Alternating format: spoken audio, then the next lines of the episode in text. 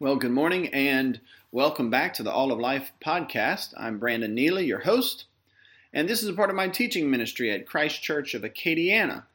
Our uh, motto here is that we desire to push the claims or advance the claims of Christ into every area of life.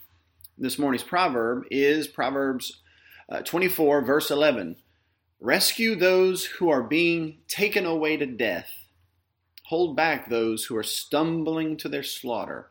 And the next verse, 12, if you say, Behold, we did not know this, does not he who weighs the heart perceive it? Does not he who keeps watch over your soul know it? And will he not repay man according to his work? Proverbs 24, 11 and 12. Rescue those who are being taken away to death. The command here is pretty simple. We are commanded by Scripture to rescue. Now, we don't know the exact situation.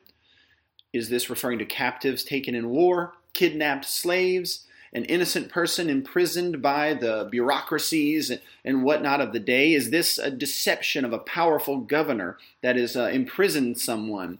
Is this a foreigner facing down a false accusation or a lynch mob? Is this a child being sacrificed to Molech? We don't know the precise situation from which we are to rescue people, and, and, and that's okay because even though this lack of situational clarity is typical in the Proverbs, it's on purpose because these Proverbs are meant to be applied broadly to our lives today. They are general guidelines of wisdom for life. They are general and they are guidelines for what it looks like to be a Christian in everyday life. Uh, we are to assume, or the Proverbs assume, that the reader has enough understanding of the word to apply them wisely. So, the general Christian life principle is this if a group of humans is being taken away to death, who ought not to be taken away to death, the people who fear God, his people, ought to try and rescue them. We are commanded to rescue. The general Christian life principle is stated poetically in this passage like this If there is a group of humans who are stumbling, stumbling, that is literally slipping to the slaughter, sliding off the slope of an unjust society to their slaughter. Um, those who are slipping, who ought not to be slipping to their slaughter, the people who fear God ought to try to hold them back from that, ought to try and balance the scales, um, even things out, uh, make things just so that this is not simply automatically happening.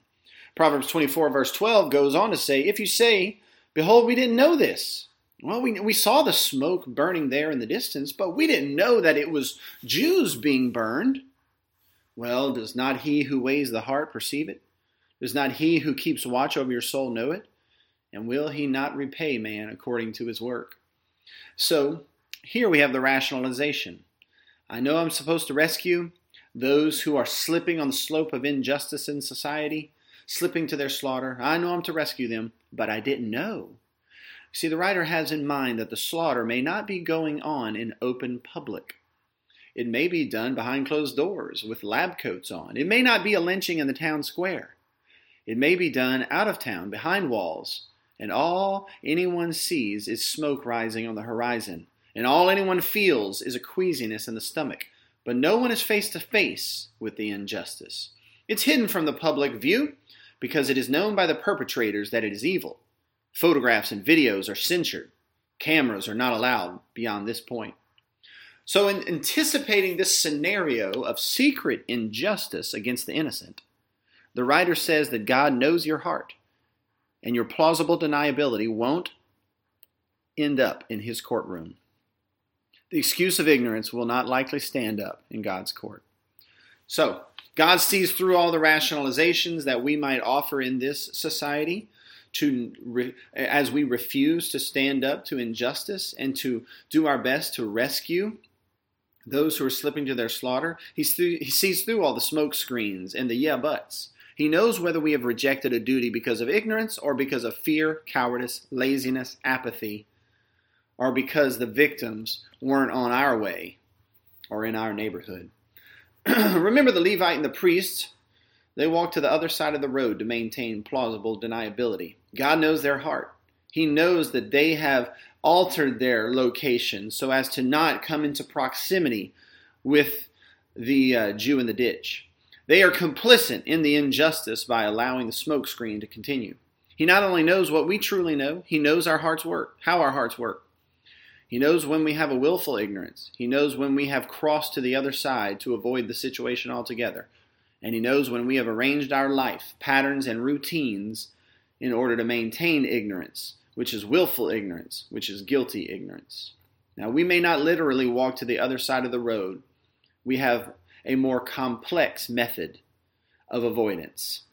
But He knows our rationalizations, He knows our hearts. He will ask not only, Why did you act this way? But why did you allow yourself to go on in such insensitive apathy toward the smoke rising on the horizon? So, with this word, we shudder. With this word, the abortion complex, as one example of this, taints us all. With this word, there is none righteous, no, not one. We are all condemned under the demands of this principle, under the demands of the law of love, which is not don't harm others, it is to do unto others what you would have them do unto you. That is, rescue them. This is God's word for us today, for all the various injustices that take place in our society. We're to do what we can within our power, with, when it is within our power, to stand up to injustice and to rescue those who are slipping to their slaughter.